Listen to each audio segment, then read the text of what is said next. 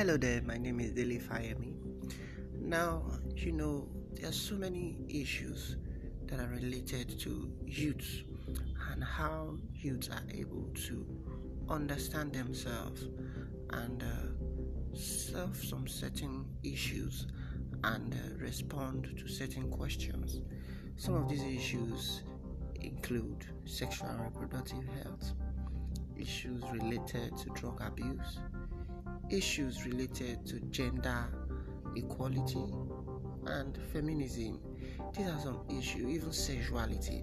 So there are so many issues that youths are very interested in and they want to know about it. This is what this podcast is all about. You are welcome.